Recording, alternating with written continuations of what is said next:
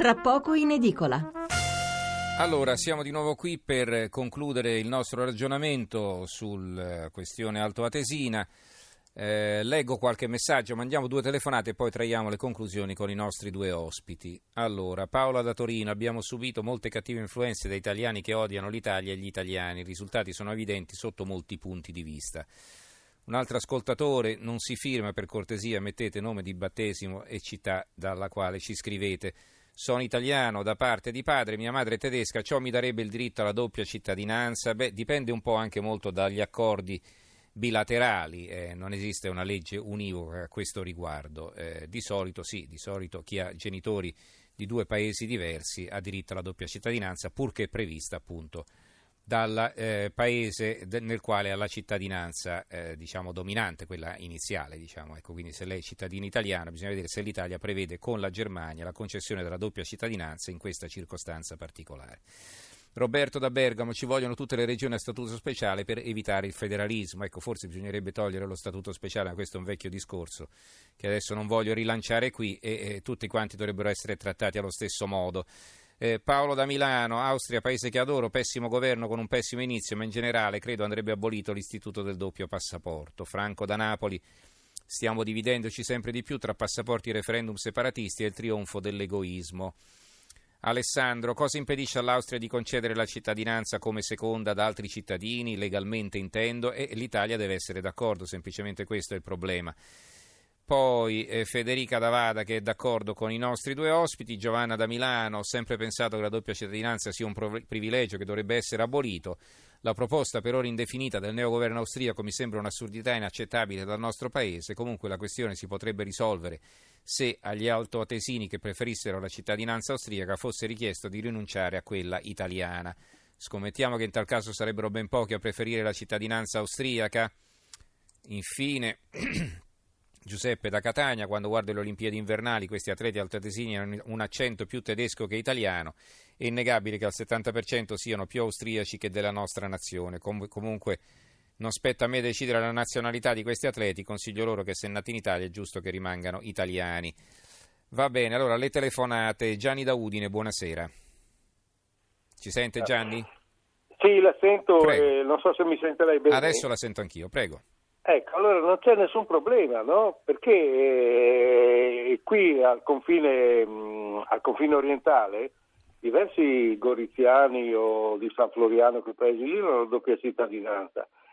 Però sono d'accordo con quanti hanno parlato con lei, hanno detto doppia cittadinanza eh, non è, non è, non è logica, perché una persona ha tre collocazioni politiche e sociali: a uno il luogo di residenza e voterà fino al comune. Una, la statualità, ragion per cui se si ribalta un camion, un, un pullman in, in, in Messico, vorrà dire che i cittadini italiani saranno seguiti da, da, dallo, dal, eh, dall'ambasciatore, insomma dal console italiano. E poi la nazionalità, che è una situazione è esclusivamente culturale.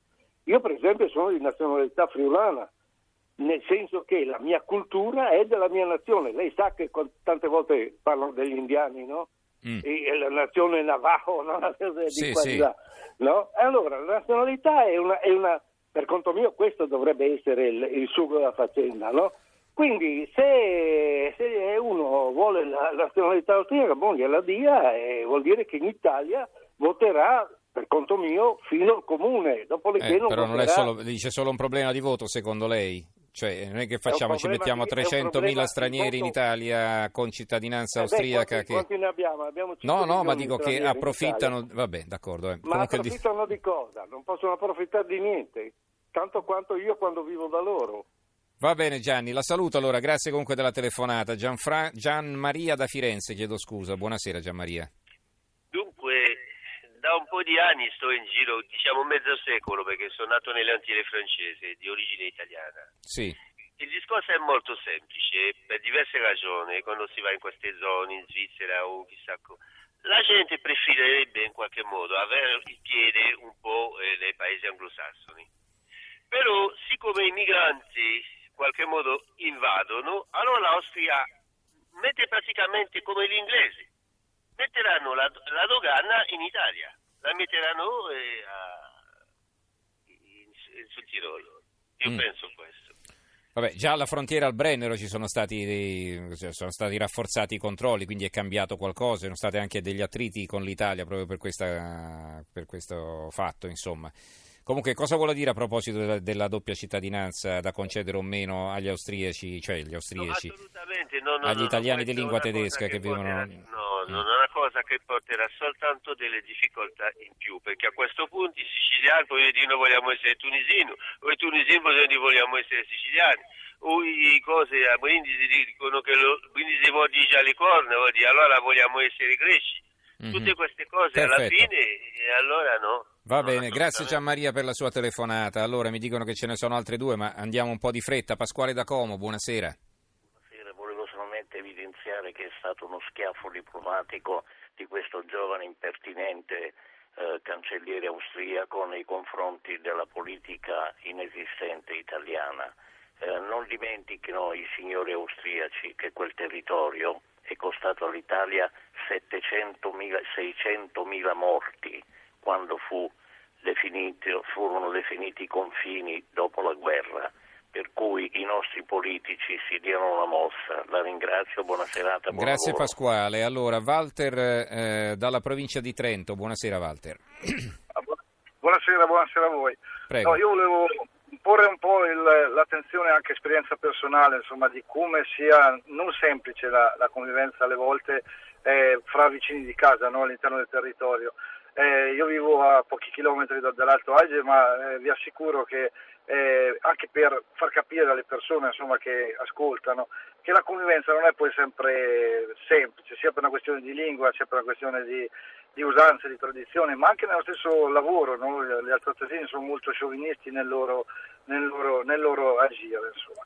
Quindi è evidente che quella del passaporto è una provocazione, ma vi è anche necessità di fare un passo avanti, un passo avanti importante anche per agevolare questa convivenza e agevolare anche il sistema di vita che vi è su un territorio che non è semplice come quello alpino, che vede persone di diverse culture, di diverse etnie condividere uno spazio che è assolutamente angusto e stretto. E questo lo si deve riscontrare un po' su tutte le, le attività, che siano sociali, culturali, scolastiche, di trasporto, di viabilità. Quindi è sicuramente una provocazione, ma un passo avanti, un ragionamento anche per attivare la convivenza frontaliera, trasfrontaliera o comunque di territorio alpino, secondo me eh, va fatta. Grazie. Va bene, grazie Walter. Allora, eh, abbiamo concluso con le telefonate, ci hanno chiamato in tanti, come hanno visto i nostri ospiti, ai quali lascio adesso un po' di spazio per le, trarre le conclusioni di questa nostra chiacchierata, anche con un'occhiata al futuro, insomma, che cosa prevedete potrà accadere in un prossimo futuro. Federico Guiglia, prego.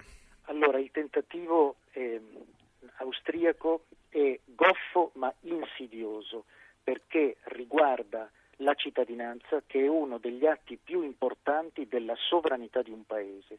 La cittadinanza significa i diritti civili e politici delle persone, quindi una cosa da non prendere assolutamente sotto gamba, nonostante sia nata in maniera così eh, evidentemente provocatoria e con chiaro intento revanchista. Questa vicenda dovrebbe servire finalmente alle nostre istituzioni per ridare una occhiata importante e tranquilla sull'Alto Adige, territorio che da molto tempo essi hanno abbandonato, sempre, da, lasciandolo in esclusiva al partito dominante della City Roller Volkspartei, che in questa situazione gioca un ruolo molto ambiguo.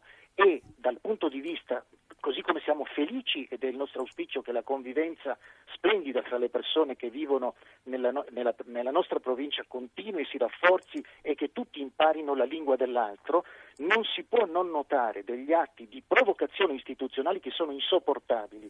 Con i miei occhi ho visto che nella scuola alberghiera di Merano c'è esposta la bandiera della provincia di Bolzano, ed è giusto, è esposta la bandiera dell'Unione Europea, ed è giusto, e ma non è esposto il tricolore della Repubblica Italiana. Sono queste le piccole, grandi mortificazioni che umiliano gli, gli, eh, gli italiani che vivono sul posto e che danno l'idea e pongono il dubbio di fino a che punto si vuole davvero andare d'amore d'accordo. Non si può da una scuola pubblica, anche se provinciale, tralasciare la bandiera della nazione a cui si appartiene, addirittura mettendo la bandiera europea. Lei capisce che questo è mm-hmm. proprio un piccolo affronto di una, in una scuola frequentata da cittadini italiani di lingua tedesca e anche di lingua italiana.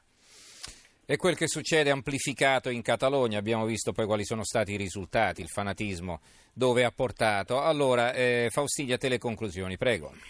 Allora, prima di tutto, fino a ieri si diceva, eh, proprio grazie all'autonomia e grazie a tutto quello che si è fatto in questi anni, che l'Alto Adige non è mai diventato la Catalogna. Il fatto stesso che adesso sia la Catalogna ci fa pensare che possa succedere qualcosa di brutto.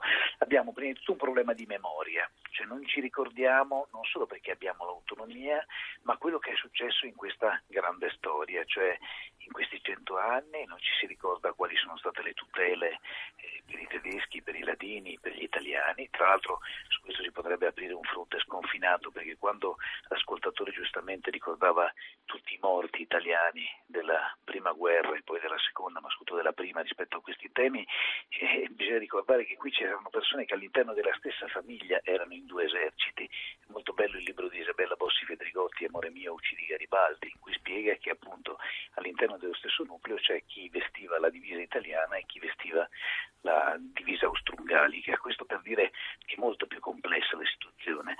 E noi oggi abbiamo sentito un, un costituzionalista, che è il professor Toniatti, che dice che siamo in una palude pericolosa, cioè questo è il tema. Non bisogna sottovalutare quello che sta accadendo, perché tante volte in altri confini, in altri luoghi, sottovalutando queste spinte verso la secessione, verso inutili polemiche, e poi ci si è trovati di fronte a qualcosa di più grande. Per cui io dico, lo dico anche ai colleghi giornalisti, insomma, seguiamo con grande attenzione quello che sta succedendo, certo. Auspicando che Kurz, come ha fatto oggi peraltro, inizi a frenare. Kurz sicuramente è un problema di memoria, perché a trentuno anni non è solo una questione anagrafica, eh, si è anche forse politicamente molto ingenui, si colgono velocemente i mal di pancia, si colgono i respiri di una popolazione, però forse non si coglie la grande storia. La grande storia ha bisogno di essere depositata. Questa è una storia piena di conflitti, ma anche piena di risposte positive. È interessante anche quello che ha detto Walter, perché questi sono luoghi complicati, luoghi difficili, e mantenere un equilibrio in questi luoghi è oggettivamente più difficile di quanto lo sia mantenerlo da altre parti. Per questo c'è l'autonomia, è stata la risposta migliore. Andare oltre creerebbe una frattura non solo buio, fra Italia e certo. Austria, però davvero sì, un salto nel buio della risposta. Ripeto, come dice il professor Toniatti, una palude pericolosa. Grazie. Aggiungo, allora... Aggiungo solo, una, solo una battuta, sì. Se non frena Kurz deve frenarlo Gentiloni, questa mm. è la cosa importante. Aspettiamo che in, batta un colpo il nostro eh, Presidente del non, Consiglio. Non pensiamo che frenerà da solo, che, che Gentiloni lo aiuti a frenare. Benissimo, ringraziamo allora i nostri due ospiti. Molto interessante questa conversazione. Federico Guiglia, giornalista e scrittore, grazie Federico, buonanotte. Buonanotte a voi. Buonanotte anche ad Alberto Faustini, direttore dei quotidiani Alto Adige e Trentino. Grazie buonanotte, Alberto, buonanotte grazie. Anche a te.